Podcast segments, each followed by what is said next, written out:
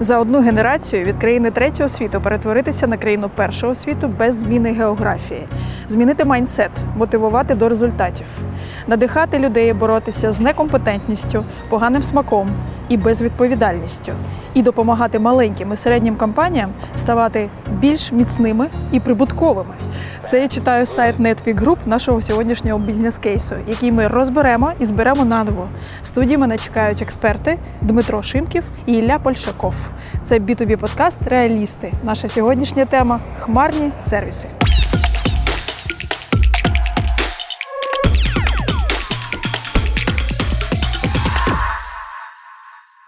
Доброго дня, дуже дякую за ваш час. Ми вас висмикнули з робочих процесів. Давайте почнемо з того, що ви представитесь, будь ласка.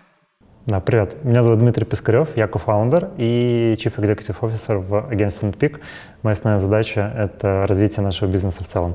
Меня зовут Андрей Чомаченко, я тоже кофаундер и директор по маркетингу в агентстве Netpeak. Занимаюсь, собственно, большой командой маркетинга, пиаром, дизайном, партнерской программой, обработкой входящих заявок и всем-всем с этим связанным. Но не лично. Да. Тобто, правду кажуть, кофаундери роблять в бізнесі те, що зараз бізнесу потрібне? Ну да, так і виходить, звісно. А скільки кофаундерів в Netpeak Group?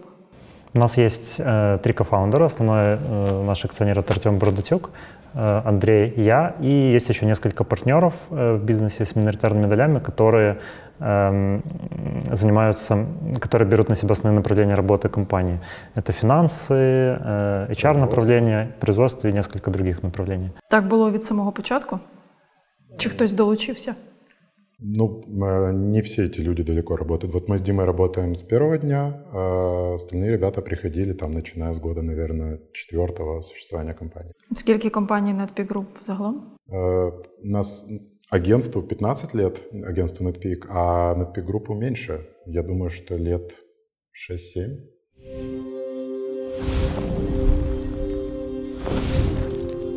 Так, давайте почнемо з питання про основные продукты компании Netpeak Group станом на зараз? Значит, это такие компании, как Serpstat, Ringostat, Netpeak Software, это организатор конференции Octopus Events, Academy Ocean, SaldoApps, совсем недавно к нам присоединились, Тонти Лагуна, совсем новый — это Choice31. Я прошу, а вы дивитесь на сайт Netpeak Group? Я подспоминаю, да, щоб нікого не забити. Тоді я просто порекомендую нашим підписникам і слухачам теж подивитися на ваші продукти, а вам запропоную зосередитись саме на бренді Netpeak. Да, Netpeak — це агентство, собственно. Так, це агенція. Чим займається? Яка її пропозиція? Ну, у нас главний наш флагманський продукт — це перформанс і диджитал маркетинг. Ми дозволяємо, грубо говоря, нашим клиентам получать клиентов из интернета с помощью различных инструментов, которые мы им предоставляем, в том числе контекстная реклама и большое количество других услуг, которые схлопываются в такую единую диджитал-маркетинг-стратегию. А кто ваш клиент? Кто наш клиент? Наш клиент — это интернет-магазин, в первую очередь, наверное, но не ограничено только этим. Это компания, в идеале, которая уже имеет опыт работы с каким-то другим агентством до нас, то есть уже знакома с принципами этой работы. У нас просто есть опыт, когда к нам приходит, когда мы как бы первое агентство у компании, то ожидания слишком сильно завышены могут быть, там есть большой период притирки. Когда к нам приходит клиент, который уже с кем-то работал, супер, никаких вопросов, все, все понятно. Да? Шишки набыв. Да, и поскольку мы довольно неплохо работаем, то он еще и довольнее, чем был до этого. Это большой интернет-магазин с большим количеством страниц, с большим количеством товаров, не продает никакой запрещенной тематики, там, алкоголь, наркотики и так далее. Вы не працюете с такими брендами? Нет, нет. Ну, если это даже просто по правилам Гугла, мы не имеем права работать, то есть мы не сможем продвигать такой продукт. Окей, а кто ваши конкуренты? В первую очередь, последние годы это in-house команды, клиенты нанимают специалистов внутри, которые делают... Клиенты думают, что эти специалисты делают плюс-минус то же самое, что и мы. Но главный момент в том, что у нас, то есть когда этот специалист сидит внутри, он захлопывается только вокруг одной какой-то сферы, одного магазина, одного бизнеса. У нас более широкий взгляд, и за счет того, что клиентов очень много, мы знаем чуть больше, чем знает команда внутри. Ну, конечно, есть другие агентства, есть фрилансеры, в конце концов, понятно, что там другие средние чеки, другой подход и так далее, но Это тоже конкуренция. До речі, про чеки. Основні шляхи генерації кешфлоу в Netpeak зараз? Ну, если говорить про сервисный бизнес, то основной revenue stream — это подписка, это subscription model. У нас ежемесячные услуги, соответственно, клиент платит нам в начале месяца, получает определенный объем, получает план, получает определенный объем работы, объем услуг, которые мы оказываем, отчет, ну и так далее, из месяца в месяц продолжается. То есть услуги, они повторяемые, они периодически. Если ты не делаешь услуги, то клиент не получает клиентов из сети интернет. То у вас багато зараз людей все ще лишається на такому гібридному форматі? Да, у нас достаточно много. На данный момент приблизительно 20-25% сотрудников — это сотрудники, которые не находятся в местах постоянной дислокации офисов. А чем вас не влаштовує цей формат? Чому ви хочете їх посадити в офисы? Нет, у нас нет такой как бы суперзадачи посадить их в офисы, но наличие сотрудников в определенном городе позволяет нам сделать выводы о том, что там развивается неплохо IT-среда, то есть это возможность нанимать еще людей в этом офисе. Скорее всего, вокруг всего этого есть и бизнесы, которые работают с этими же айтишниками, которые тоже являются генераторами всего этого. И это, на самом деле, больше такая точка, возможность там туда приехать, провести там встречу, как с сотрудниками, так и с клиентами. Плюс, ну вот, до начала пандемии у нас вообще было, практически не было ремоута, то есть у нас все сотрудники работали по офисам, и мы были как бы office first, наверное, так правильно сказать. Когда началась пандемия, мы за 2 дня всех отправили на ремоут, всех во всех городах, во всех странах, по всему Netpeak Group это сделали очень быстро. И сейчас мы вот в этой как раз гибридной форме, когда часть работает по желанию. Люди могут ходить в офисы, кто не хочет, может сидеть дома, ездить, как бы все в порядке. Я намагаюся уявити. Netpeak Group доволі така розгалуджена компанія за своєю структурою. У вас, ви кажете, пішло 2 дні на то, щоб ефективно пересадити всіх дом. Як ви керували безпекою в таких умовах? Ну, у нас на самом деле существовало уже большое количество внутренних систем и сервисов, которые нам позволяют работать удаленно, поскольку офисы были в разных городах, и команды так были сгруппированы дистанционно. То есть, например, тимлид мог находиться в Одессе, а часть его команды в Харькове, да, или в Киеве. И мы уже использовали большое количество инструментов для синхронизации, и в том числе безопасность была там же. То есть, например, все сотрудники работают внутри одной VPN-сети, соответственно, все там внутренние ресурсы, которые у нас есть, они доступны только из этой VPN-сети с помощью этого софта. Или, например, есть софт, который ограничивает доступ в конкретные сервисы, LDAP называется эта система, она тоже позволяет тебе, в общем-то, выдать один доступ, и он уже будет действовать там на все ресурсы, которые у тебя внутри твоей системы построены. От ми в своїй справі називаємо це бекап. Я не знаю, як ви в своїй справі це називаєте. Де усі ці бекапи знаходяться, де зберігається ключова інформація? Вона хранится в нескольких местах. Мы были сторонниками, и все еще являемся частично сторонниками хранения данных на своих собственных серверах, ну, вернее, на арендных серверах. На данный момент мы используем дата-центр в Hetzner в Германии, и, кроме того, бэкап у нас хранятся в облаке Amazon. У нас есть несколько продуктов, которые мы Amazon покупаем, там, в частности, для хранения бэкапов, виртуальные машины. Все эти данные находятся там, и там периодически туда сливаются, бэкапируются. Там, напевно, є переваги, є і мінуси. Які переваги, мінуси от такого? Ну, если говорить про плюсы, то простое управление, то есть ты можешь относительно легко что-то сделать, у тебя есть интерфейс, который уже большое количество функций в себя включает, и тебе не надо там писать какие-то скрипты. Если говорить про минусы, то это в любом случае прайсинг, то есть ты, естественно, платишь больше денег, потому что это там облачное решение, да, такое как Amazon. Конечно, ты не защищен от того, что если, например, будет какой-то глобальный сбой, да, глобально упадет там все облако, АВС, да, или там дата-центр упадет, конечно, ты ничего с этим не делаешь. Это теоретично это возможно? Ну, было пару раз у Амазона такая история. Ну, у тебя вартість, она выправдана? Я думаю, что да. Я думаю, что да, за счет все-таки того, что в итоге ты частично экономишь деньги на сотрудников, которые это поддерживают, то есть не надо там большое количество людей, которые за этим следят, настраивают это, у тебя есть возможность быстро что-то развернуть, быстро что-то свернуть и платить на самом деле только за то, что ты сейчас де-факто на месте используешь. Ну, соответственно, это тоже плюс. Эти ресурсы, они легче поддаются інвентаризації. Як саме ви використовуєте ці хмарні сервіси? Це зберігання чи це якийсь інший спосіб? Это и хранение данных, и обработка данных. Например, Microsoft Power BI, который мы покупаем для себя и для своих клиентов, это система, которая собирает дату из внутренних там, наших систем, например, из ERP-шки, там, из Google Analytics, это система аналитики сайтов. Ты можешь с помощью этой системы построить любые модели, любые прогнозы, то есть любую аналитику как бы in-house у себя. И вот эта система, она для обработки используется. Мені цікаво, вам доводилося клієнтів переконувати, що використання хмарних технологій більш зручне і безпечне, ніж там закупка людей і заліза для зберігання інформації? Большие клиенты сейчас все больше и больше приходят к тому, что есть какие-то глобальные сервисы, которые надо использовать всем. Например, многие уже из наших клиентов понимают, что есть Google Cloud, он раньше назывался, я не помню точное название. G Suite, там, где ты хранишь там, всю свою почту, Google Drive, там, Google Docs и так далее. Там есть такие системы, как Notion, например, которую мы сейчас используем. У нас когда-то была Википедия внутренняя, которая, ну, то есть реально движок MediaWiki, который был поставлен на локальный сервер. И поскольку его сложно поддерживать, и он очень устаревший, мы в свое время перешли на Notion, тоже облачная история, которая позволяет тебе там более удобно управлять контентом. И ну, вот крупные клиенты в Украине, они это уже понимают, они этим уже начинают либо активно пользоваться, либо там все ближе к этому приходят. Як ви тестуєте свої нові продукти? У вас є відпрацьований якийсь чек-ліст, як їх тестувати? И это мы говорим про софтверные продукты так. Или про… Если говорить про софтверные продукты, то да, у нас есть виртуальное окружение, есть системы, которые позволяют, ну, там, они называются Continuous Delivery, Continuous Integration. Это то, что тебе позволяет нажать там на кнопку и, условно говоря, создать виртуальную машину, на которой будет находиться актуальная та версия софта, которую вот только сейчас ты написал. Ну и, соответственно, потом она там тестируется ручным образом, автоматически и так далее.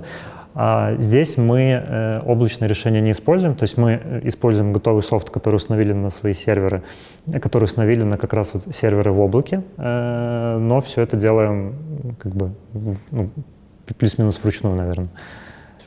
Ну, я имею в виду, что у нас есть облако, которое тебе позволяет создать сервер, которое позволяет тебе создать контейнер, но вот именно процесс вот этой Continuous Integration, Continuous Delivery, это тебе надо зайти в специальную систему, которая там стоит, нажать на кнопку, она тебе сделает сборку данных. То есть вот это решение по сборке, оно уже не облачное, оно уже там локальное на сервере. Цікаво. Клас. Наскільки багато уваги ви всередині Netpeak Group приділяєте безпеці, кибербезопасности. Як ви з цим працюєте? Поділіться інсайтом. Ну, у нас есть, во-первых, когда появился GDPR, мы, естественно, все свои регламенты, все свои там сайты залайнили в соответствии с тем GDPR, который в Евросоюзе появился. Это если говорить про такую, ну, про актуальный момент сейчас для всех бизнесов.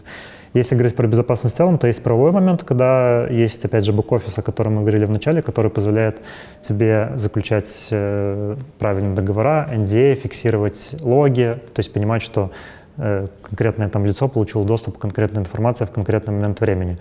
А если говорить про кибербезопасность, то мы регулярно, раз в год у нас проходит аудит всех наших IT-шных систем от внешнего подрядчика и с точки зрения безопасности в том числе. А як це, що це за сценарій такий, аудит всіх наших, як ви кажете, як це?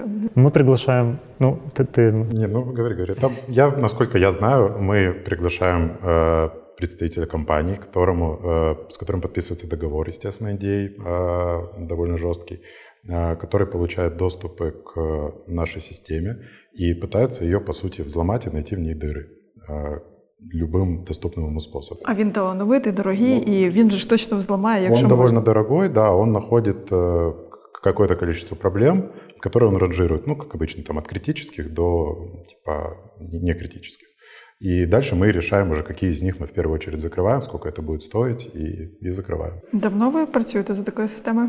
3 года, по-моему. С ним, ну да, у нас один и тот же подрядчик, это ну, фрилансер, наемный CTO, с ним мы работаем на 3 года. На это еще добавлю быстренько, что мы еще и правовой аудит проходим, то есть вот недавно мы закончили аудит наших систем с точки зрения того, что мы все правильно заключили, то есть все, что мы трекаем, оно отражено в наших NDA, в наших договорах, это тоже важно, потому что кроме технической стороны вопроса, есть еще суд. Да, тоже безопасность с другой стороны, скажем. Да, органы следствия и так далее. Це нудне аналогове життя. Абсолютно. Окей. Яким би був ідеальний хмарний сервіс саме для вас, таке от питання. І яким чином хмарні сервіси мають розвиватися? Трішечки футуризму. Я думаю, я отвечу на второй вопрос. Может быть, ты подготовишься. Я как раз хотел ответить. Кто ж не любит будувати прогноз? А первый вопрос. Я думаю, что сейчас на волне тренд такой, что продукты и технологии развиваются в разрезе кооперации, в разрезе каких-то совместных решений, когда один бренд дополняет второй бренд. Например, все мы знаем, как Новая почта партнерится с брендами для того, чтобы что-то доставлять. Я думаю, что с точки зрения софта, с точки зрения каких-то SaaS-решений, вот эти интеграции совместные, они будут расти дальше и, скорее всего, будут появляться какие-то такие супер-эпы, как любят говорить, когда там в одной большой условной ERP-шке или CRM-ке ты сможешь сделать все и учитывать финансы, и работать с договорами, и просто. Чтобы все было просто. Sounds like a dream. Да, и одна кнопка, которая там сделала все. Если мы говорим о футуризме, то действительно это вот, чтобы было просто, чтобы любой человек мог зайти, такой раз, два, все понятно, поехали.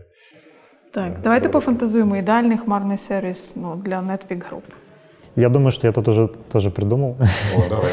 У меня есть потенциальный ответ. Нашим идеальным облачным сервисом был бы сервис, который позволил нам частично заменить нашу ERP-систему в разрезе взаимодействия с командой, с коллегами. То есть возможность бронировать отпуска, возможность начинать рабочий день, возможность там какие-то возможности слать отчеты.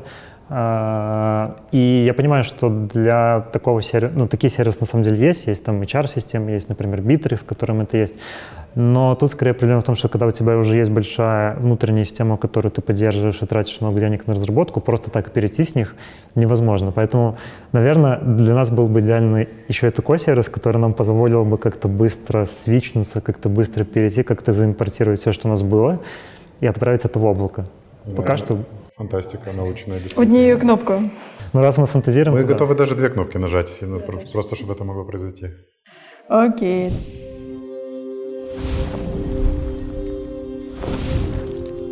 Если говорить именно о агентстве, то сейчас, наверное, наша основная маркетинговая стратегия – это максимальное расширение предоставляемых услуг.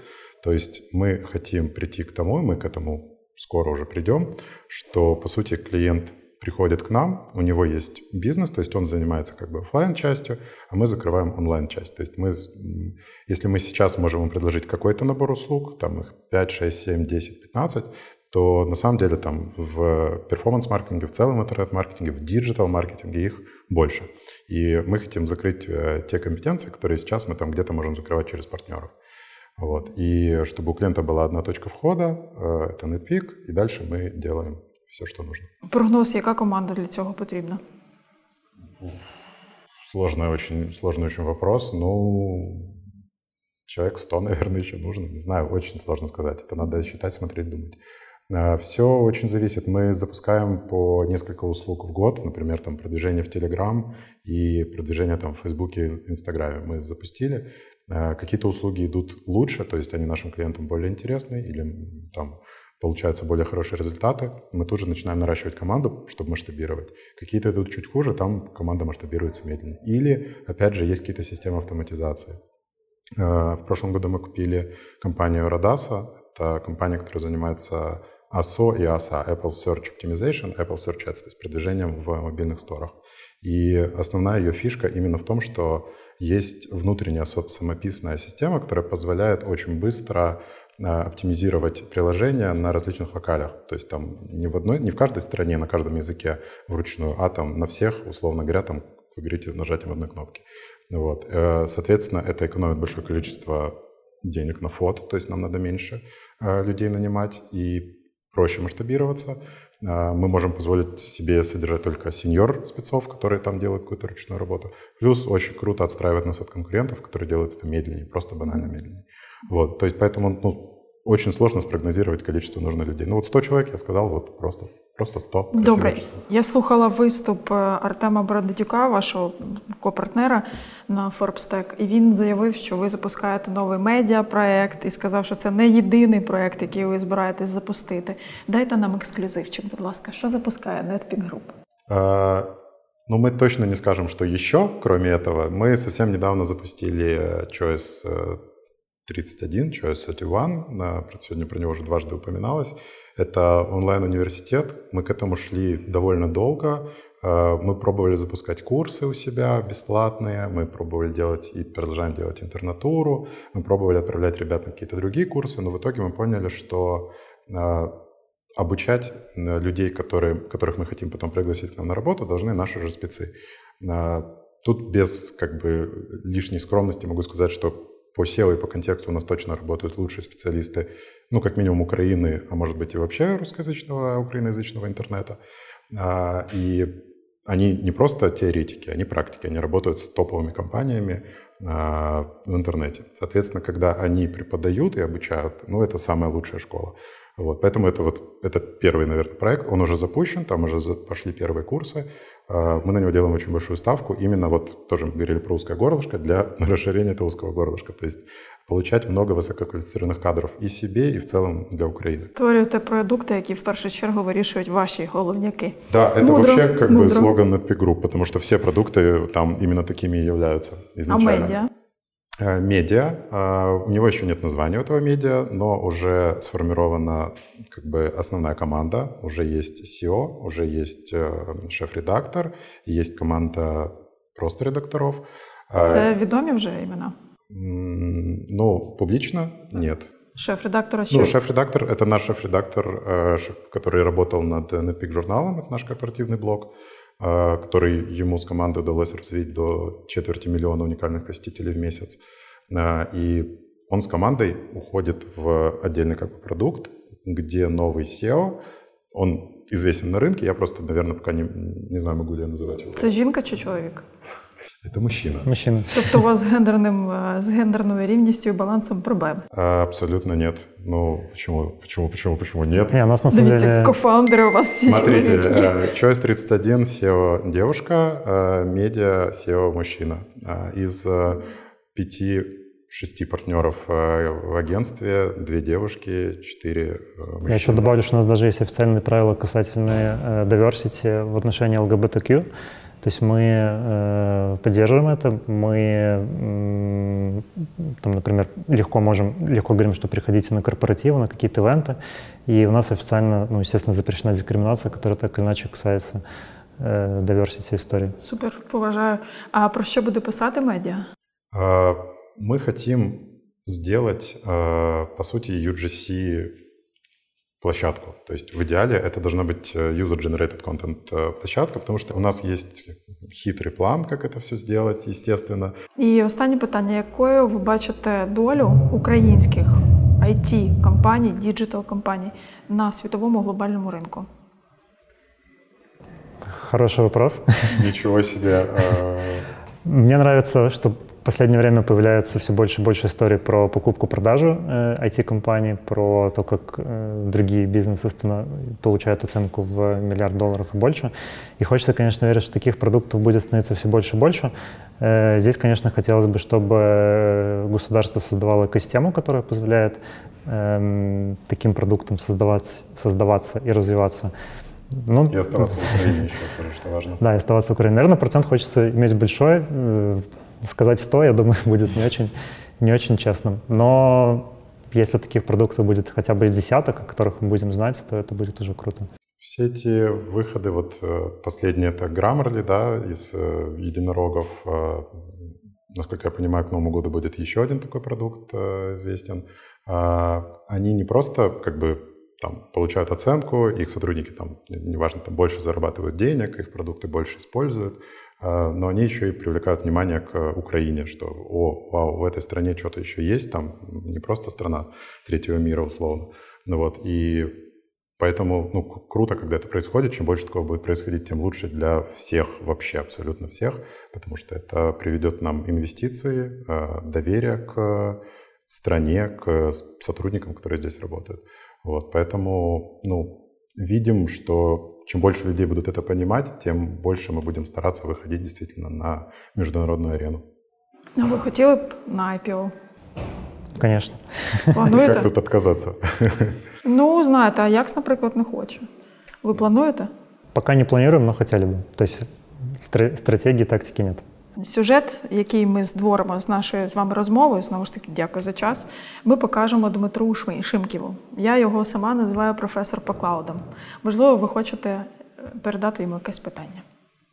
Ну, наверное, действительно, я думаю, будет хорошим вопросом спросить, как он мог бы видеть переход с собственных разработок внутри, которые активно поддерживаются, которые продолжают развиваться, которые, естественно, дорого стоят, на клауд-сервисы. Есть ли такой опыт у других компаний? И как этот опыт происходил? Просто, ну, исходя из того, что я знаю, это достаточно, ну, это очень сложная история. И, естественно, где-то нас останавливает там определенный страх того, что вот переход по некоторым таким критичным точкам в бизнесе с внутреннего на клауд может стать нам определенные проблемы. Вот это, наверное, было бы таким самым интересным вопросом от нас, самым сложным. Супер, передамо, дякую дуже. Я дякую за ваш час. З вами було дуже цікаво. Спасибо. Хай живе Netpeak. Спасибо.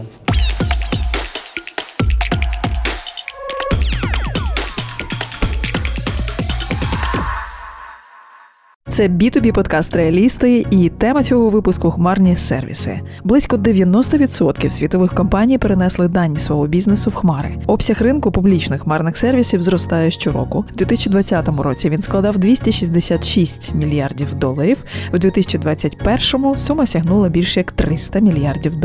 За 2020 рік обсяг українського ринку хмарних послуг, за даними Synergy Research Group, зріс на 35%. В Україні технології хмарних рішень впроваджує компанія «Київстар», наші партнери. Запрошую вас в студію «Радіо Аристократи» в місті Київ, де нас чекає Дмитро Шимків та Ілля Польшаков. Наші експерти уважно подивилися інтерв'ю Netpeak Group і приступають до аналізу. Ємність одиниці інформації, що її видають наші експерти в B2B-подкасті «Реалісти», дорівнює приблизно 10 матеріалам в профільних технологічних медіа. Проте наші експерти видають не просто інформацію, а дають вам практичні поради, як її застосувати у власному бізнесі. Це наше add value, яким ми дуже пишаємось. Ось чому вам потрібно додивитися до кінця сьогоднішній подкаст, сьогоднішній епізод, який ми проводимо із експертами в питаннях хмарних сервісів. Буду вчитися разом з вами, як застосовувати їх в бізнесі. І у нас в студії сьогодні Дмитро Шимків і Ілля Польшаков. Добрий день. Мені щиро надзвичайно цікава ваша думка про Netpeak Group, бо ми в них просто закохалися. Коли думаєш, що в Україні є такі молоді, зухвалі бізнеси з такими планами, дуже хочеться їм допомогти. У вас виникла якась подібна реакція? Абсолютно підтримую, тому що моє враження, Netpeak Group – такий швидко зростаючий стартап, який запускає багато різних сервісів, досить розгалужена організація, яка активно знайшла собі нішу, важливу нішу, яка швидко зростає на ринку. Вони поки що не говорять, що вони у хмарах, але вони вже в хмарах. І хмари є головним їхнім бізнесом. То нам буде про що сьогодні поговорити і чим допомогти. Да. Ілля, у вас позитивний погляд в цілому? У мене дуже позитивне осталось ощущение після просмотру інтерв'ю. Компания действительно классно, быстро развивается, есть амбициозные такие планы и цели. Чувствуется, что у них есть аппетит на такое более стремительное развитие, вот, и нужно им, конечно, помочь. Вот, я надеюсь, что мы сегодня как раз ответим на эти вопросы. Але в них є виклики. Да, але в них є виклики, які також дуже важливо, що компанія усвідомлює. І що ще мені сподобалось, як управлінцю, тобто дуже хамбл поведінка, тобто люди досить виважені і амбітні. І це є такий характеристика, те, що називається 5 рівнем лідерства у менеджменті. Клас, супер. Ну, давайте спробуємо проаналізувати те, що було представлено компанією. Те, що я помітив однозначно, перше, вони активно використовують сьогодні хмарні технології. Мені не дуже було зрозуміло, що вони використовують в якості продуктивітісю, тобто своєї продуктивності. Тобто це можуть бути або Office 365, або Google Apps, або якісь інші фріуер тощо. Але питання продуктивіті в них стоїть однозначно, тому що ми в першу чергу говоримо, в них 800 людей, 350, здається, в них в центральному, ну, якби в бек-офісі, то, що вони називають бек-офісом. Відповідно, питання взаємодії, і перше питання, яке мене абсолютно хвилює, це їхня безпека.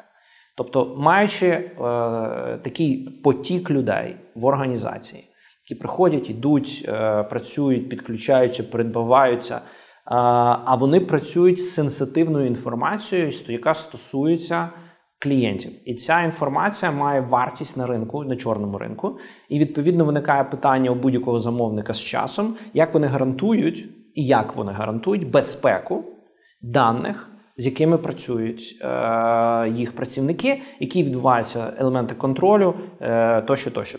Я розумію, що питання кібербезпеки ми трошки пізніше розмовляємо, але питання райт-менеджменту, контролю, ну, тобто, заходів в систему, як це відбувається. На жаль, в самому кейсі це не висвітлено, але питання управлінського контролю за поведінкою тих чи інших працівників повинно мати місце у компанії такого розміру. Ну, це вот перший мій. Да, Дим, спасибо. У меня тоже сложилось впечатление, что компания действительно уже доросла до определенного момента, когда технологии, которые были хорошо применимы на этапе еще стартапа, да, то есть они начали себя изживать, и фактически компания сейчас находится на том этапе, когда нужно ответить на вопрос, как сохранить эту скорость, которую они сейчас клиентам обеспечивают, да, с точки зрения скорости ведения вот этих проектов клиентских, с точки зрения масштабируемости, да, с точки зрения стоимости владения. И для меня вот компания выглядит, вот, если так вот хеликоптер-вью взять, то есть у них есть фрагменты технологий, да, то есть они используют какую-то облачную часть, но при этом это не выглядит как такой системный взгляд на организацию, на весь полноценный продакшн, да. Они не делают кост-менеджмент нормально, они не контролируют пока рабочие места, у них нет профилированных рабочих мест, самое главное, нет контроля безопасности того, что данные могут покидать организацию через разные устройства, да, то есть для этого нет открывают зачем-то VPN туннели, да, то есть это такой вопрос еще очень длинного, возможно, анализа, но тем не менее, то есть они доросли, да, то есть им нужно сделать такое серьезное усилие над собой, чтобы полностью, наверное, даже перестроиться и способными сохранять вот эту очень быструю динамику использования уже новых технологий, потому что все-таки, если мы говорим про облака, то если ты полностью перешел в облака, у тебя масштабируемость и твой time-to-market, он фантастический. Сейчас у них этого нет. То есть у них есть очень сильный дисбаланс в плане использования технологий. Це домашнє завдання? Я думаю, так. Тому що коли організація зростає, одне з перших завдань maturity організації визначається на якоїсь степені IT-персонал.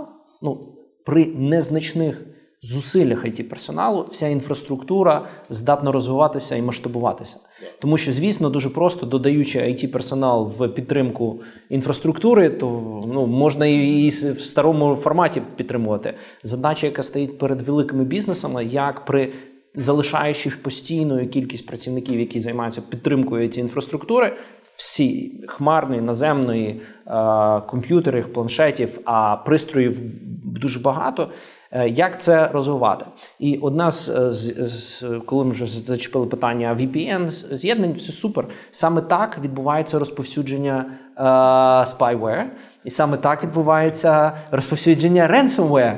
І всім відомий проект NotPetya саме так заражав велику кількість компаній, тому що достатньо, приведемо приклад. Якщо комп'ютер, який використовується безпосередньо працівником, віддаленим десь, не контролюється і не управляється, і не існує інструментів кіберзахисту, в момент, коли цей пристрій під'єднується до корпоративної інфраструктури, до інфраструктури клієнта, відповідно, а в VPN відбувається шлюзування, відповідно, певні протоколи, як правило, забувають відключити, і ті протоколи, які використовувалися на NotPetya, він потрапляв в мережу іншу, і таким чином, а далі це ransomware, зашифровування дисків і так далі.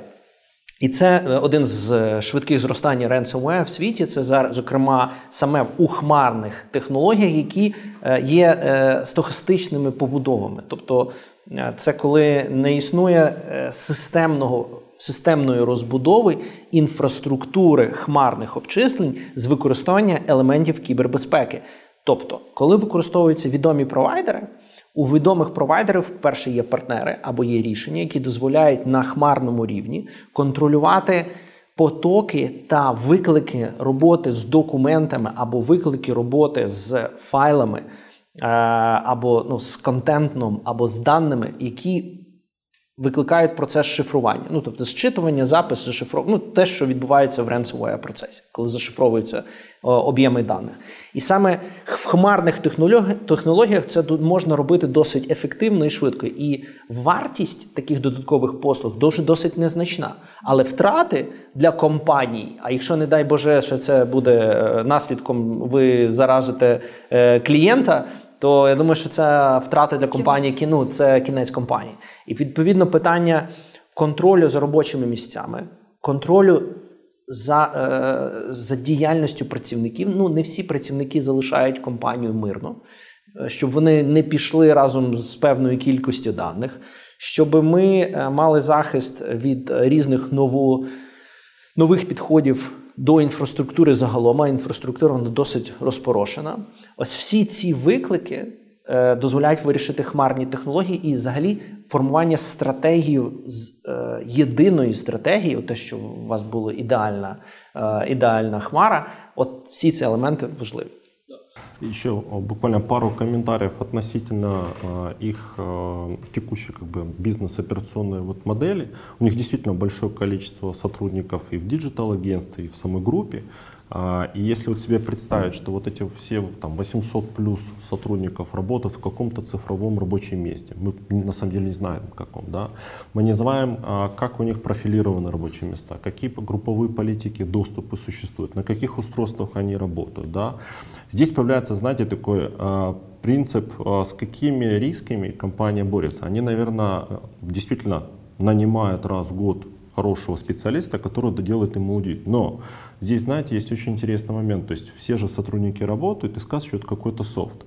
И очень часто, к сожалению, ни админы, ни безопасники не могут отследить аномальное поведение этого софта, если у него что-то спрятано. Да? То есть для этого должна быть правильно построена, по сути, modern workplace с правильными, так называемыми, EDR и EPP сервисами, которые на машинном принципе отслеживают, а запрашивает ли это приложение какие-то сторонние IP-адреса и куда-то выгружает какие-то данные. Да? То есть здесь это все происходит мгновенно. И если ты это будешь пытаться что-то вручную делать, ты этого никогда не отследишь, утечку данных. А если у тебя построена правильно архитектура на уровне рабочих мест, на уровне контроля политик, управления устройствами, и ты видишь, как установленный ПО себя ведет на машинном принципе, ты реально можешь контролировать любое действие, и более того, это действие будет заблокировано превентивно и дальше разобрано уже той организацией, которая тебя поддерживает с точки зрения управления безопасностью. Потому что это очень важный момент, как Дмитрий сказал, контролировать, что данные твоих клиентов никуда не утекают. Ми припускаємо, що хлопці це не зробили ще. Я думаю, що вони не стикалися з такою ситуацією. Краще вони ніколи з такою ситуацією не стикнулися, але задуматися над питанням, перше, працівників, які залишають компанію інколи з даними компанії і даними клієнтів. Як вирішувати це питання? Так, що ми можемо порадити цьому? Однозначно, по-перше, ми говоримо про запровадження єдиної, тобто перше, повинна бути єдина точка входу. LDAP – у нас єдина позиція, це класний old school, але Active Directory є Active Directory, це вже просто підняти рівень контролю на Active Directory. Далі, запровадження RMS, Right Management System, відповідно профілювання робочих місць тощо. Далі питання, я не знаю, чи вони використовують сендбокси або клаудні сендбокси для пошти або будь-яких комунікацій, тому що це питання, що потрапляє на різні комп'ютери. Політики на вхід в систему, VPN в якому форматі працює. Це просто підняв VPN і все. Класичний приклад, з нашими комп'ютерами працюємо не лише ми вдома, а інколи наші діти. І наші діти ходять, куди їм дуже хочеться погратися. Відповідно, інколи саме через такі ресурси і потрапляє, чи є побудова кластерування пристроїв, чи побудування шлюзування на рівні хмарному, тобто карантини тощо. Все це можна робити інфраструктурними рішеннями в хмарах, які дозволяють це структурувати. То есть фактически это такой внутренний, так сказать, проект по цифровой трансформации, то есть в который входит на самом деле там, внедрение того же современного рабочего места там, Microsoft. Да. Да? Туда входит там, условно там, простые лицензии E3 и E5, извините за такую банальность. Да? Это реализация сервиса, который позволяет на самом деле развернуть мониторинг рабочих мест и устройств, да? О которых я говорил, потому что фактически любой скачанный софт, он может быть уже с вредоносным кодом. И надо понимать, что ты можешь именно проактивно реагировать на это аномальное поведение. И такие проекты, они, ну, как бы не то чтобы они сложны, они должны осознаваться, что это уже следующий уровень, ты борешься с какими-то угрозами. И фактически, наверное, последний момент — это обучение персонала. То есть очень важно понимать, что такое вообще социальная инженерия, да? То есть какие, собственно говоря, существуют угрозы и риски там, проникновения вредоносного кода. То есть надо понимать, что есть там, телефоны, планшеты, ноутбуки, рабочие места, терминалы, работа с входящей почтой, что можно и нельзя открывать. Это все должно быть построено на уровне нормальных там, групповых политик и, на, опять же, доступ и должны быть правильно разданы именно той ролевой модели, которая будет в компании. Это как бы следующий уровень. Мы все время так вот говорим о том, что следующий уровень подразумевает уже новые технологии, новые знания, то есть более зрелые знания использования інструментарія. А от цікаво, такі компанії два основні питання: наскільки дорого і наскільки довго це запроваджується? Це по-перше, можна заходити етапно. Можна переводити, ми почули, що в них є декілька компаній. Візьміть одну з компаній і переведіть, підіть в другу компанію. І так, тобто, і знову ж таки, в залежності від навантаження, від кількості, буде відповідно формуватися там ціна. В залежності, крім того, є робітники, які можуть бути сезонні працівники, да, або працюють якийсь період. Вам, відповідно, таким чином ви управляєте ліцензіями або правом значно динамічніше, ніж вам ви платите тільки за те, що використовує цю компанію саме зараз. І це є великим плюсом. Це стосується, ми зараз перейдемо до питання взагалі їхнього бізнес-середовища або розробники, але в компаніях-розробників ви платите, знову ж таки, ми говоримо, повинні переходити до моделі pay as you use. Да? Тобто платимо, як ми користуємося. І в нас такі ж очікування є від оператора зв'язку, ми ставимо такі ж очікування до операторів, які пов'язані з енергетикою. Такі ж очікування і такі ж принципи сьогодні відносяться до хмарних технологій. Ви платите тільки за те, що споживаєте. А велика частина ви отримуєте безкоштовно. Це також треба пам'ятати, що, тому що теза, яку ми також почули про що хмара – це дорого, це питання, хто рахував. Але це поширена думка. Я розумію з цим, але аналогічно поширена думка колись була, що мобільний зв'язок дорогий. Да, а сьогодні ми собі не уявляємо без мобільного зв'язку. Колись ми говорили, що я розумію, що питання інвестицій в обладнання – це популярна теза компаній, які продають обладнання. Але в той же момент ми розуміємо, що степінь надійності хмарних сервісів значно вища, ніж степінь надійності обладнання. І це дійсно є фактажом. Питання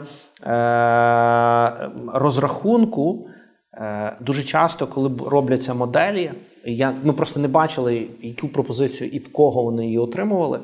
Але ще один аспект, який також мені різанув вухо, у більшості підходів, які я почув в розмові, вони оперують робочими машинами, тобто віртуальними машинами. Якщо ми в той же момент вони говорять о deployment, впровадженні певної чи іншого сервісу, і вони завжди говорять про віртуальні машини.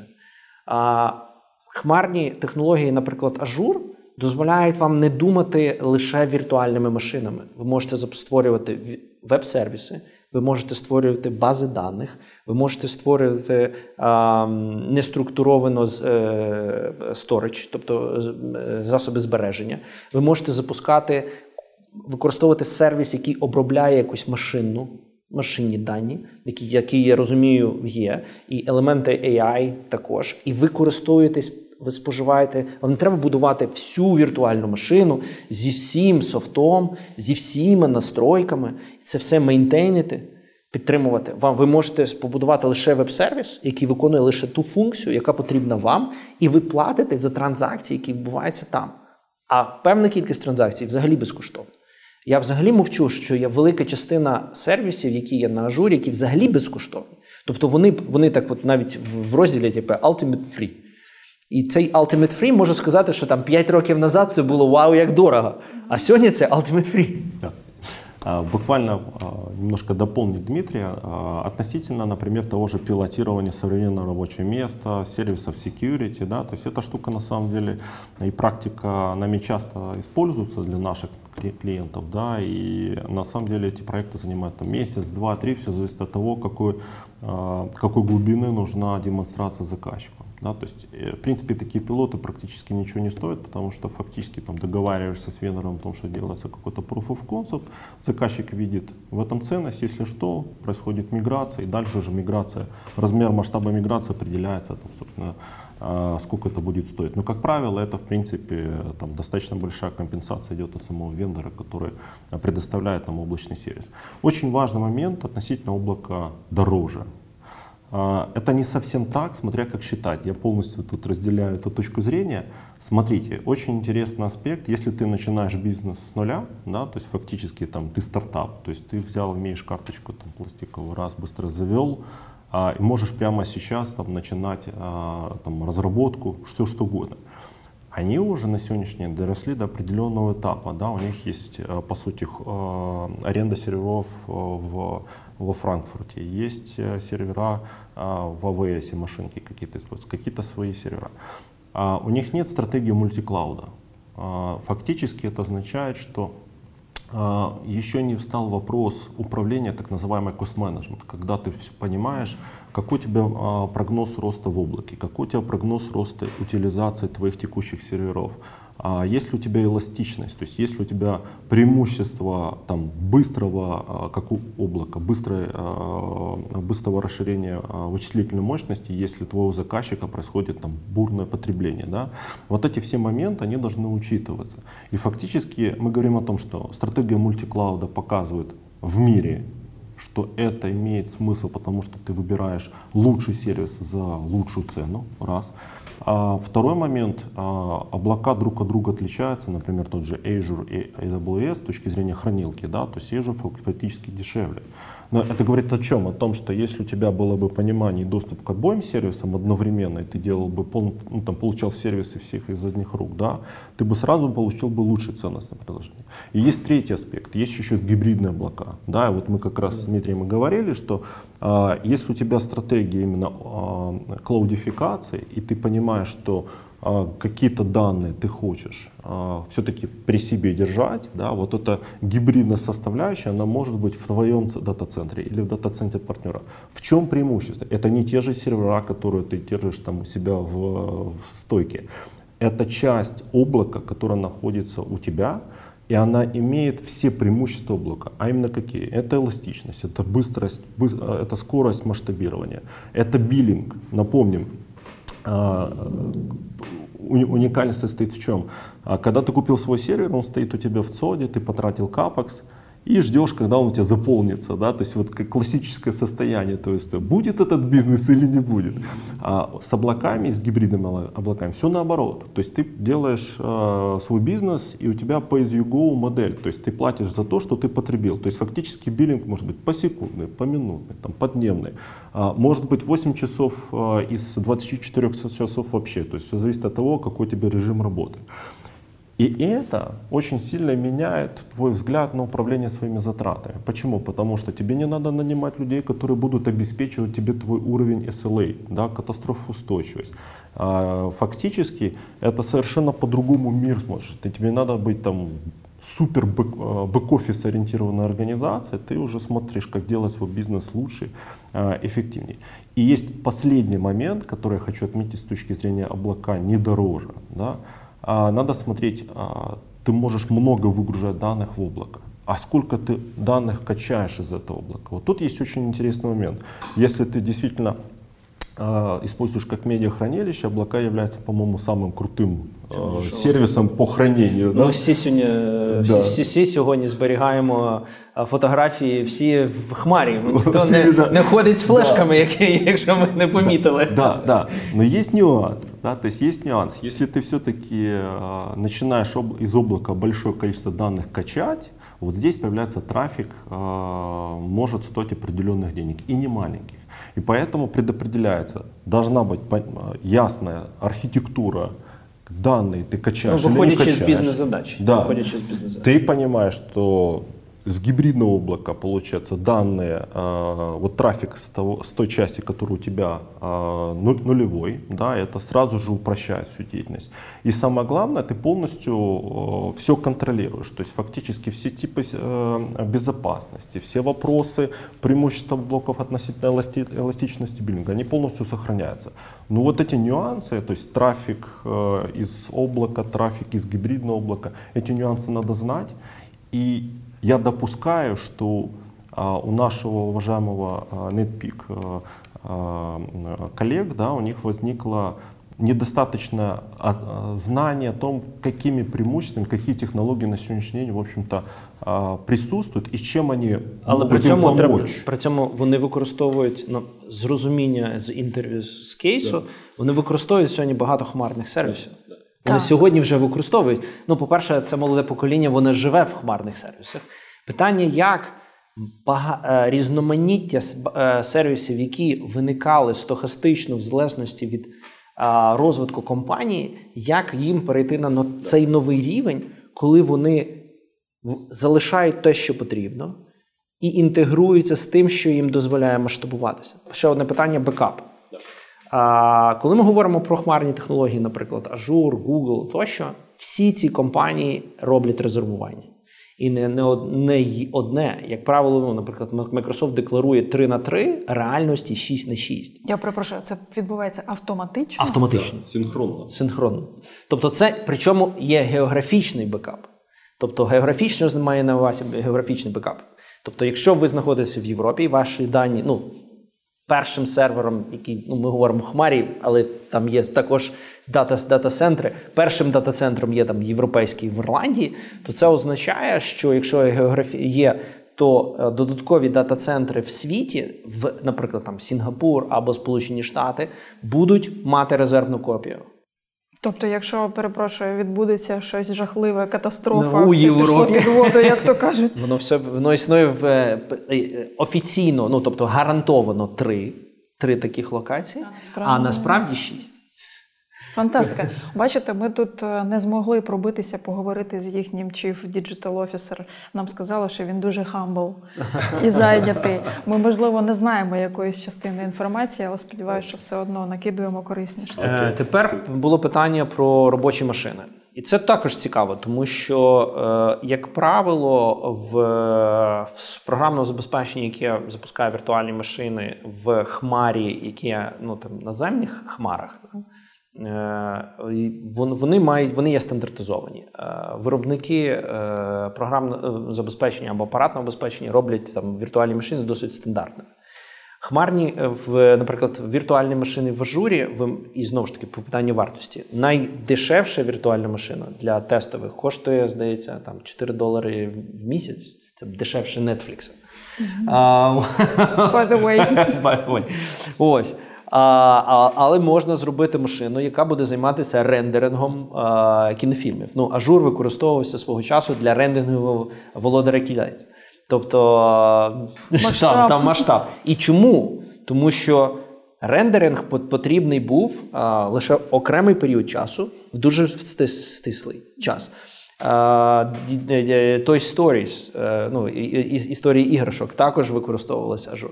Практично всі відомі кіностудії сьогодні використовують там Azure для рендерування. Тобто ви можете мати ось таку складну машину, яка коштуватиме як фізична машина, ну, дуже дорого і великий CapEx, а ви платите лише за період його споживання.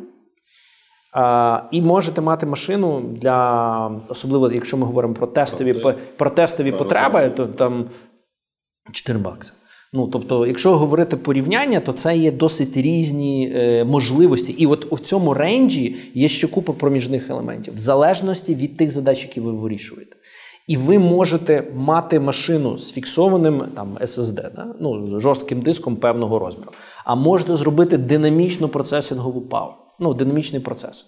І ще одне таке, от, ми пам'ятаємо, що одним із їх клієнтів є роздрібні мережі. У роздрібних мереж є найважливіший період часу. Новий рік. Да. Тобто це сезонність. Пікове навантаження на сервера роздрібних мереж, ну, воно сконцентровано приблизно 60-70% це якраз у цей період, там, з листопада по грудень. І це є пікове навантаження, з якими стикаються сайти, ресурси, електронні магазини тощо. Питання. Ви ж для них обробляєте інформацію. Ну, можу зразу передбачити, що в сезон ви починаєте плодити віртуальні машини, ну, тому що ми не знаємо, що робить Хмара. Вона додає віртуальні машини автоматично в залежності від навантаження. Відповідно, якщо зростає навантаження, вам не треба мати там спеціалістів, які швидко створюють, реагують. Воно зростає, ну в тому і є зміст еластичності Хмари. Хмара дозволяє розширятися і зменшуватися в залежності від потреби. І платите ви не за весь час, поки у вас були створені віртуальні машини, а саме за той період, коли ви їх використовували. Відповідно, якщо говорити ну, географічно, то в класичному моделі ви додаєте машину, це такі ступеньки, да? А тут ви маєте плавну криву. А от на цих ну, різниця між плавною кривою і ступеньками, сходиками, ви побачите ця різниця, тобто це кошти, які компанія економить. Так, окей. Недовикористання або перевикористання. Кост-менеджмент – це наша друга хороша тема, але як її зменеджерити, якщо в тебе в інхаус немає людини, яка на цьому спеціалізується? Ну, смотрите, такой вопрос очень хороший с точки зрения кост-менеджмента. Почему? Потому что к этому приходит заказчик уже в момент, когда он начинает понимать, что вроде бы он в облаке растет бесконтрольно. Да? Это получается когда? Когда, в принципе, ты что-то создал, начал вести разработку, то у тебя быстро побежал бизнес, там, начал у тебя расти ревеню. Ты на кост смотришь, как, в принципе, ну, нормально, то есть и есть, да. Но когда у тебя компания уже разрослась до определенных объемов, у тебя появляется такое ощущение, что с этим делать. Да? То есть и мы, вот, например, сталкиваемся с большим количеством заказчиков, у которых стартап превратился в очень большой бизнес. И у них возникает вопрос, помогите мне разобраться со своей вообще структурой затрат с точки зрения вообще всех специфик, связанных с облаком. Потому что есть рабочие места, есть очень много лицензий, есть очень много разных Azure сервисов, облачных сервисов, да? Есть очень много каких-то дополнительных решений, которые используют. В конечном случае они не понимают, как это все привести к какому-то управляемому процессу. То есть мы в данном случае, например, делаем полностью аудит всей архитектуры и приходим к пониманию того, что, например, нужно выстроить новую будущую целевую архитектуру, новое профилирование рабочих мест, внедрение новых лицензий типов сервиса, потому что это меняет структуру затрат, структуру в определенном смысле слова, набор функционала у рабочих мест. И обязательно должно быть обучение, то есть обучение всех типов рабочих мест, потому что очень часто сотрудники не понимают, или IT-специалисты, как это все дело работает и как это сопровождается. То есть в конечном случае кост-менеджмент выглядит в виде такой полноценной, непрерывного процесса внутри организации, которым занимается digital или IT-подразделение, и оно управляет в первую очередь чем?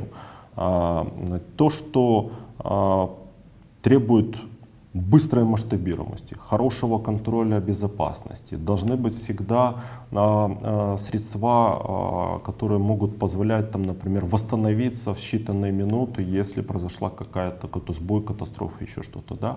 И ты можешь всегда спрогнозировать, например, сколько тебе будет продакшн стоить, если это будет, например, удесятерение трафика в какой-то пиковый момент, как бы Дмитрий правильно отметил, что вот ритейлеры, они живут именно такими сезонными классными выбросами, когда нужно реагировать, и по сути твоему клиенту нельзя терять деньги. То есть, предположим, сейчас средний срок поставки оборудования 180 дней. То есть ты фактически сказал, там, дорогой мой партнер, подожди 180 дней, я сейчас поставлю сервера, нарежу машины, и будет все хорошо.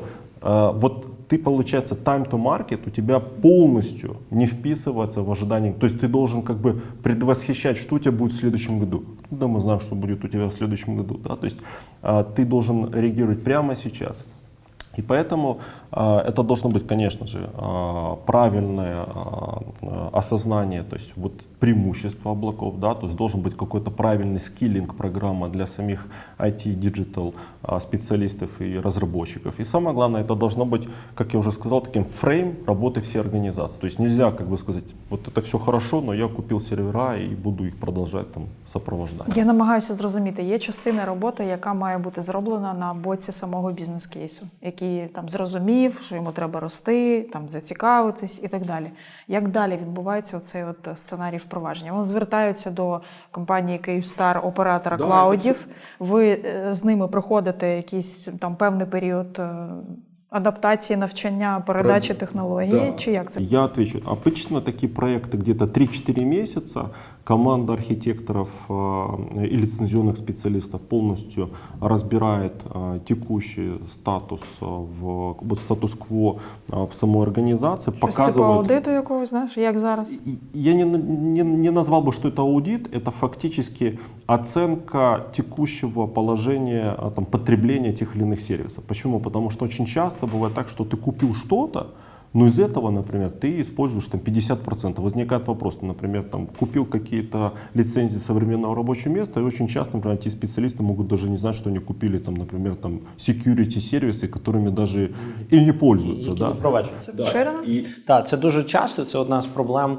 Це, до речі, у великих компаніях це один з викликів, з якими вони працюють, тому що важливо, що люди повинні користуватися тим, що вони купили. Абсолютно. А дуже часто цього немає, тому що Ілля абсолютно прав. І дуже важливий момент, то есть, когда ты понимаешь, что компания активно развивается, а наши коллеги, компания активно развивающаяся, нужно понимать, что тот набор там, условно говоря, сервисов и лицензий, которые ты купил, они могут быть не оптимальны в следующем году или в последующих годах. Почему? Потому что это, по сути, ты как бы сделал решение на предыдущих периодах, но никаким образом не спрогнозировал, как будет развиваться вот составляющая стоимость вот этих всех лицензий у тебя в компании. Поэтому мы даем полностью вот TCO-модель, да, то есть фактически бизнес-заказчик, там, финансовый директор, IT-директор видит и может сам сделать калькуляцию, смоделировать, если у него будет 1000 сотрудников, что будет с 1500 или там, с 3000. И он будет понимать, как из месяца в месяц, из года в год, если у него будет бизнес так активно развиваться, ему нужно будет менять стратегию использования тех же, условно говоря, там, типов лицензий, да, то есть как Azure сервисы надо будет или там другие облачные сервисы перестраивать, то есть какие... А что для него будет показником, что уже варто сделать эту переоценку? Это вот этот, по сути, TCO полноценный анализ, который позволит уже SEO, да, и CFO взглянуть на свою текущую, как бы, картинку потребления.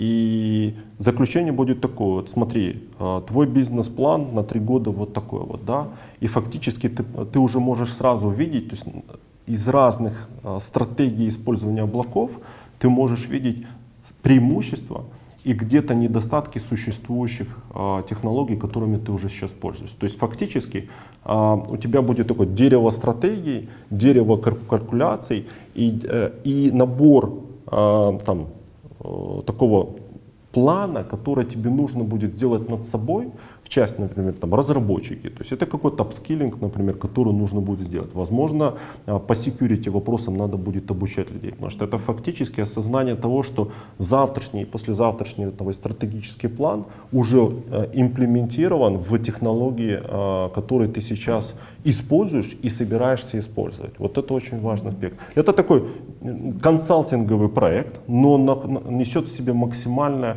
понимание, как вот TCO-модель, где реально коллеги могут садиться и видеть всю эту стратегию. Я не хочу называть там заказчиков, которые мы там делали, но реально как бы вот таких проектов было уже достаточно много. И вот последний проект это для компании в 1600 человек, у них план там 2400 и более. Вот. И реально была такая интересная модель, что будет, например, там в следующем году, как реагировать на риски, если это будет, например, там девальвация гривны и так далее. То есть это все можно было прямо в онлайне промоделировать. Чувствую себя там как-то уже совсем по-другому, як ти реагуєш на визови. А в мене таке питання. Коли ми з вами говоримо про хмарні сервіси, про, я так розумію, сотні варіантів сервісів, які можна запроваджувати, так? Ми говоримо з вами лише про високотехнологічні компанії, про діджитал-компанії, чи для тих, хто працює… Абсолютно. Немає… От, дивіться, є високотехнологічні компанії, які ми говоримо цифрові компанії, так? Для них це є, природньо. Це їхнє поле, так? Ну так, вони поле, вони в ньому працюють, це є природньо. Є велика кількість компаній, які займаються, наприклад, виробництвом. От ми говоримо Дарниця. У нас є велика кількість людей, які працюють безпосередньо на виробництві, але вони всі мають права доступу до певних інформаційних ресурсів компанії. Відповідно, ми забезпечили їх через використання хмарних сервісів таким доступом. Нам не потрібно їм купляти там всі аплікації, які потребують те, що називається white collars, да? Білі комірці. Є люди, які працюють на виробництві, але вони частина компанії, вони повинні мати доступ до своїх ресурсів, вони повинні мати доступ до інформації, вони частина компанії. Питання, як організувати їх, питання комунікації із ними в захисному режимі, і щоб вони відчували себе частиною компанії, при тому оптимізуючи видатки таким чином, причому не будуючи складні дата-центри, які потім треба обслуговувати, охолоджувати, нагрівати, тощо. Доступ до спеціалістів. Великі питання, які сьогодні стикнулися звичайним, бізнес не технологічний. Я сьогодні більшість бізнесів технологічні в тій чи іншій мірі. Але, скажімо, кор-бізнес, яких роздрібні мережі, хоча вони теж високотехнологічні сьогодні. В них виникає питання, є люди, які обслуговують інфраструктуру. Їх мало.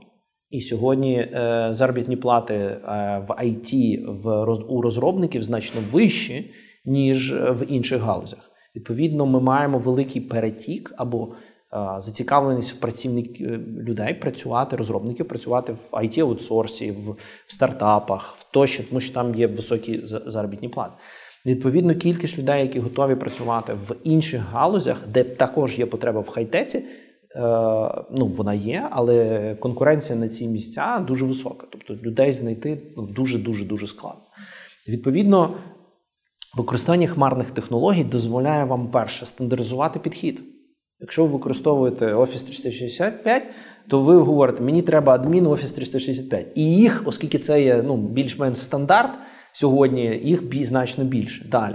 Якщо ви використовуєте там Azure, використовуєте Active Directory тощо, то це є набір стандартизованих систем, з якими вже знайомі багато працівників. Відповідно, пошук і вартість таких спеціалістів значно нижче, ніж ви будете шукати унікального спеціаліста під унікальну систему, яку колись використовували в опенсорсі, але є приклади, коли є, приведемо класична історія джавісти, ті, хто проінвестував свого часу в Java Applications, мають сьогодні от такі видатки, які пов'язані з девелоперами, які повинні підтримувати Java Application, тому що джавістів значно менше. На цьому ринку є приклад Коболу, які вартять сьогодні десятки тисяч доларів розробники, тому що є ще Applications в банківських системах, які використовують Кобол, але спеціалістів по Коболу вже немає. Відповідно, треба один з завдань, ми говорили про навчання. Якщо ви технологічна компанія або не технологічна компанія, або кор-бізнес якої не технології. Ви повинні завжди залишатися на гребні хвилі. Вам треба оновлювати технології, яким ви користуєтесь, тому що, аби не залишитися взаді. Друге, використовувати нові можливості, які виникають. І в той же момент мати спеціалістів, доступ спеціалістів, які є адекватні у ціноутворенні. І те ж саме стосується консалтингу. Консалтинг сьогодні в Azure і Office 365, або в інших хмарних технологіях, значно нижчий у порівнянні, якщо ви просто зробити складний консалтинг по дата-центр девелопмент. Побудова дата-центр – це буде значно дорожче, ніж спеціаліст по хмарним технологіям. Так, в мене ще таке питання. Я знову ж таки на боці маленького, середнього бізнесу, який зацікавлений в впровадженні інновацій. Я чула, що інколи тобі не треба повний кост платити, а можна запартнеритись якимось чином із надавачами послуг. Ну, смотрите, с точки зрения партнерства с кем-либо здесь возникает очень важный момент, какая у тебя бизнес-модель. Это может быть, например, какой-то там revenue-sharing, да, то есть фактически, когда партнер берет на себя часть затрат, да, и вы фактически на каком-то основе, там, 50 на 50, да, там, потратились на создание этого сервиса и в будущем разделяете доходы. Здесь очень есть интересный момент. Когда ты разрабатываешь софт сам, да, получается какая-то такая интересная штука. Ты его сам разрабатываешь, ты потом приходишь к какому-то партнеру, говоришь, давай мы с тобой сделаем бизнес вместе. И получается такая ситуация. У тебя вся интеллектуальная собственность, а что дает партнер? И вот непонятно, как посчитать. Да? Когда ты уже касаешься какого-то облачного сервиса, здесь появляется вот больше понимания, например, как можно бизнес вести вместе. То есть ты, например, уже разработчик этого софта. Да, но оно на земле. Появляется партнер, который говорит, давай мы с тобой решение проведем через Application Innovation путь, когда это станет подписочным сервисом, PaaS в облаке, да, он будет представлен на маркетплейсе того же Microsoft, да, или там AWS, и мы с тобой будем показывать, предоставлять этот подписочный сервис вместе. То есть с одной стороны ты разработал, да, с другой стороны тебе партнер помог это привести к какому-то новому виду и новой форме. Здесь очень важный момент, что такое партнерство позволяет сразу решать две задачи. То есть есть однозначно плюс в масштабируемости, в стандартизации. Есть однозначно отличная поддержка, например, тех же облачных партнеров go-to-market. Да? И важный момент сразу на этапе, то есть уже легко там узаконить отношения, как этот revenue-sharing и cost-sharing происходит, потому что у тебя как бы и биллинг, и все остальное уже находится в одном месте. Да? Вот, поэтому такие практики на рынке Украины где-то уже существуют, хотя Application Innovation на самом деле штука совершенно новая, она только появилась недавно. Почему? Потому что раньше облачные провайдеры не очень сильно смотрели так называемых independent software vendors. То есть они работали с Fortune 500, говорили там, мы работаем только с топ-500 и все. На самом деле в Украине много очень классных стартапов и компаний, которые вышли из стартапов. И им нужна вот эта поддержка и помощь в части там апскиллинга, как вообще писать код в облаке, как мигрировать в облака.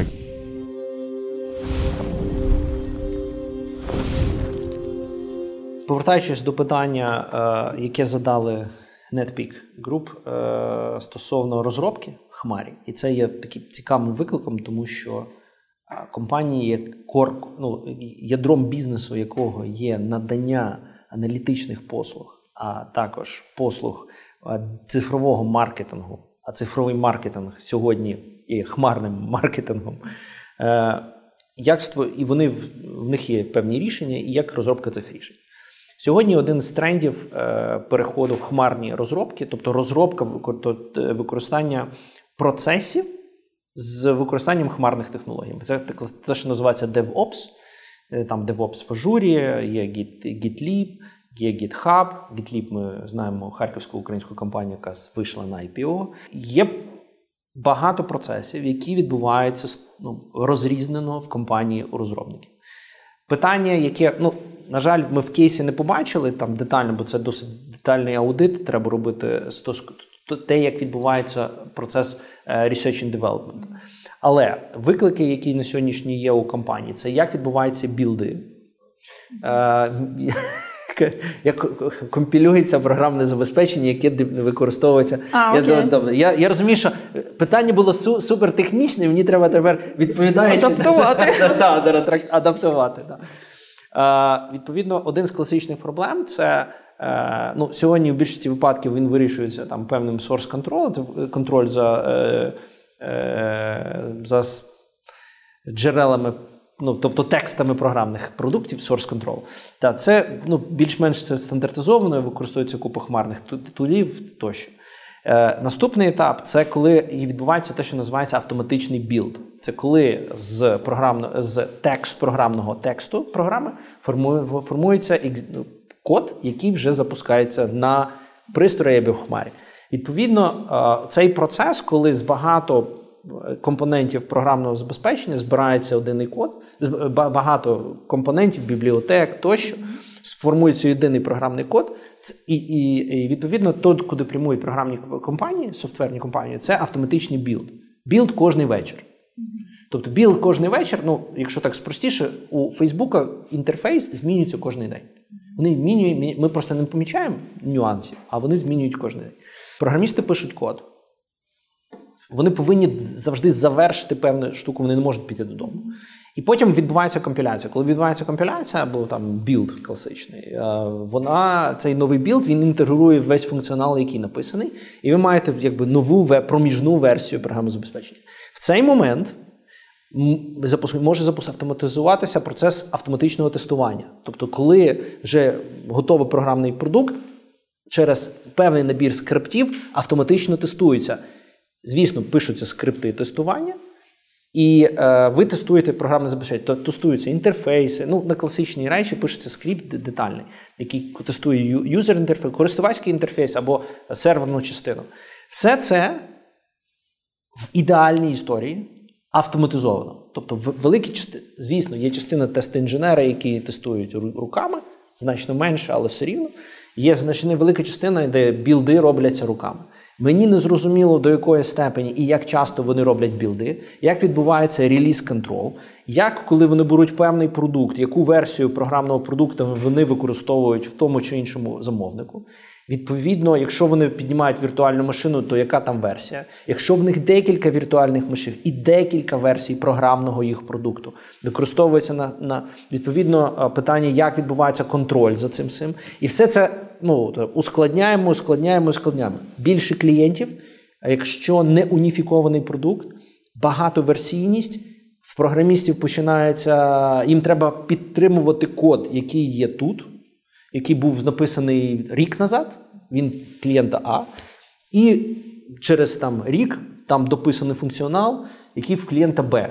А тепер з'являється клієнт С, якому треба частину функціоналу клієнта А і частину клієнта Б. Відповідно, починає шукати, збирати. Управління розробкою дозволяє правильно структурувати процес, виділяти певні речі в бібліотеки, виділяти певний процес білдовий, тобто запускати процеси білдів і автоматичного тестування, яке перетворює це на фабрику, на конвеєр. Такий конвеєр раніше, ще за часів, коли я був Head of R&D, ми будували, в нас не було хмар, на жаль, ми будували це on-servers. Да? І це потребувало more power, і хтось повинен був за цим спостерігати. Відповідно, сьогодні в хмарах це дозволяє автоматизувати. Плюс є інтерфейси, які дозволяють з цим робити. Відповідно, якщо говорити, з чого починати, от Netpeak, да? Перше, що би я радив, це питання автоматичного тестування, Azure Test Scripts. Далі це білди, тобто автоматизація білдового процесу. Це заставить змінити певну частину культури компанії. Далі це взагалі всі процеси, які пов'язані з розробкою, управління проектами, тому що це також дозволяє. Хмарний сервіс, який, наприклад, Azure DevOps, дозволяє це поетапно запроваджувати. І найголовніший виклик з переходом в хмарний DevOps – це зміна культури організації.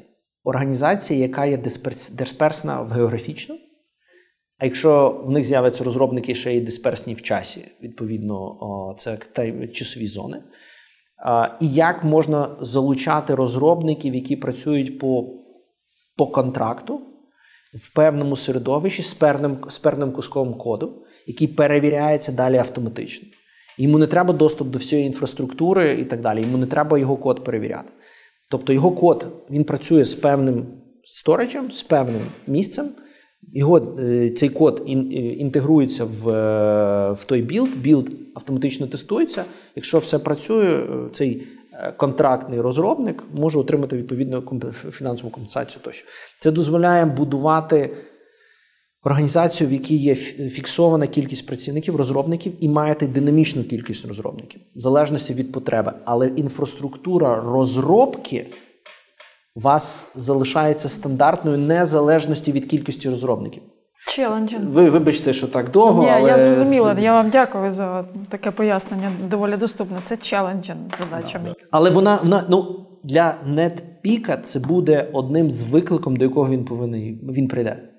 Кількість продуктів. Пам'ятаєте, він підглядав там, скільки продуктів. Да? А я задам, скільки версій продуктів кожного, це ще все помножити, а скільки клієнтів з різними версіями, і як ви відслідковуєте все. Це, я б проходив цей хел, і я розумію, що краще переходити в структурований підхід до розробки, до єдиних стандартів, ніж стикатися потім з месом, який треба буде дуже дорого. Це буде дуже велика вартість підтримки месу. Так, окей. Як це зробити? Фактически им нужно пройти вот этот хотя бы базовый путь вместе с партнером, например, такие как мы, в построении плана Application Innovation, да, то есть которые, например, вырабатываются вместе с партнером, там, тот же Microsoft, да, фактически определяется там текущая архитектура, будущая архитектура, что нужно для того, чтобы перенестись, да, и очень интересный момент, как правило, стратегия, как Дмитрий правильно очень отметил, что можно пробовать сред разработки теста. То есть фактически ты выносишь части в будущее, да, то есть вот в облако, и параллельно ты выбираешь стратегию именно фактически переноса части функционала в облако. Возможно, это может быть какое-то ориентировано на гибридное решение, но тем не менее, то есть ты понимаешь, что ты начинаешь разрабатывать по-другому. Да. Это все апскилит команду разработки, ты по-другому уже делаешь сам продакшн-цикл. И что очень интересно, как я уже отмечал, и мы с Дмитрием это только что проговаривали, эти машины, то есть которые там в облаке, ты за них платишь ровно за столько, сколько они отработали. То есть фактически представим, что есть прод-среда, предпрод-среда, разработки, еще какие-то тестирования, еще миллион всего, еще есть, как всегда, бэкап или полный какой-то dark side, который необходимо держать на случай, если вдруг это что-то. То есть у тебя появляется столько версий, да, или там столько площадок, которые надо контролировать, управлять. Поэтому мы могли... И швидкість розгортання.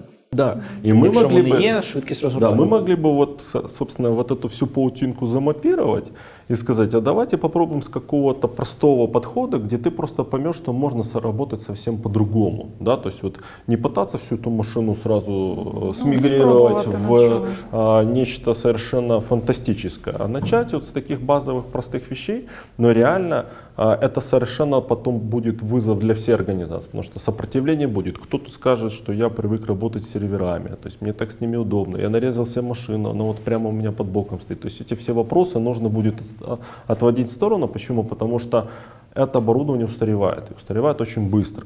И надо все равно сказать в какой-то момент «стоп», да, и переходить совершенно в новую плоскость, потому что иначе это как снежный ком, ты же это постоянно покупаешь, должен это поддерживать, люди должны постоянно чувствовать, что как бы это обновление происходит. А когда это исчезает, у тебя появляется, правильное ожидание, давайте мы перепрофилируем этот ресурс в ведении бизнеса, тогда это может быть разработка уже чего-то нового.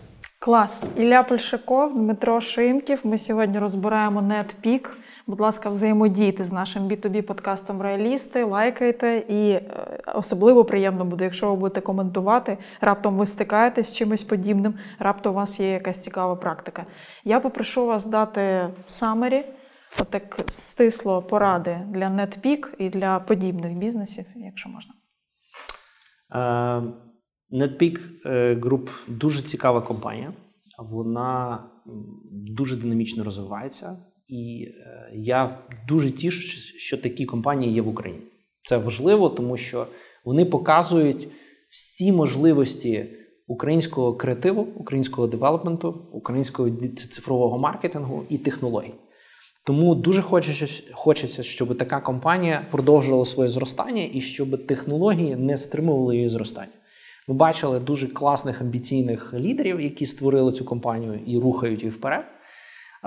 Виклики, які їм треба бути готовими, це питання кібербезпеки. Навантаженість на їх ресурси в пікові навантаження під час їх замовників. Перехід до стандартизованого процесу розробки програмного забезпечення і з використанням хмарного девелопменту в хмарі. І важливо питання вчитися, вивчати і використовувати нові технології.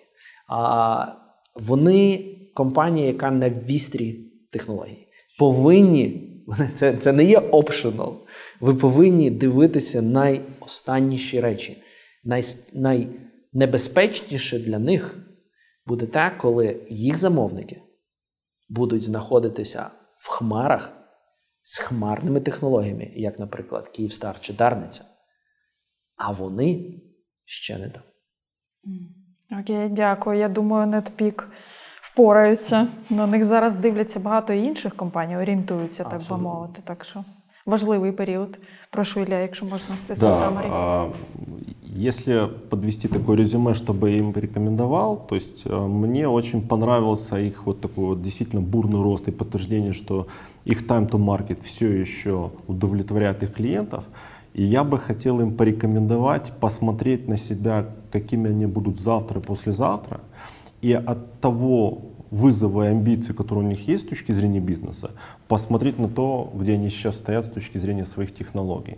И если разрыв большой, а я чувствую, что он действительно из разговора вызовы большие, разрыв большой, им нужно наращивать свой штатный персонал. И это первый вызов, что это их bottleneck. Значит, нужно тогда садиться, возможно, с нами вместе, делать такой дизайн, в принципе, разобраться с их вызовами и, возможно, какими-то проблемами, да, связанными с тем, что использование инструментария, нужна какая-то помощь, консалтинг. И на основании уже какой-то TCO-модели и стратегии ответьте себе на вопрос, готовы ли они сделать вот этот гигантский шаг в то будущее, в котором работают много разработчиков. Потому что для себя преодолеть вот этот страх, выстроить действительно вопросы, связанные с безопасностью, возможность контролировать все точки, в которых они взаимодействуют с клиентами, со своими сотрудниками.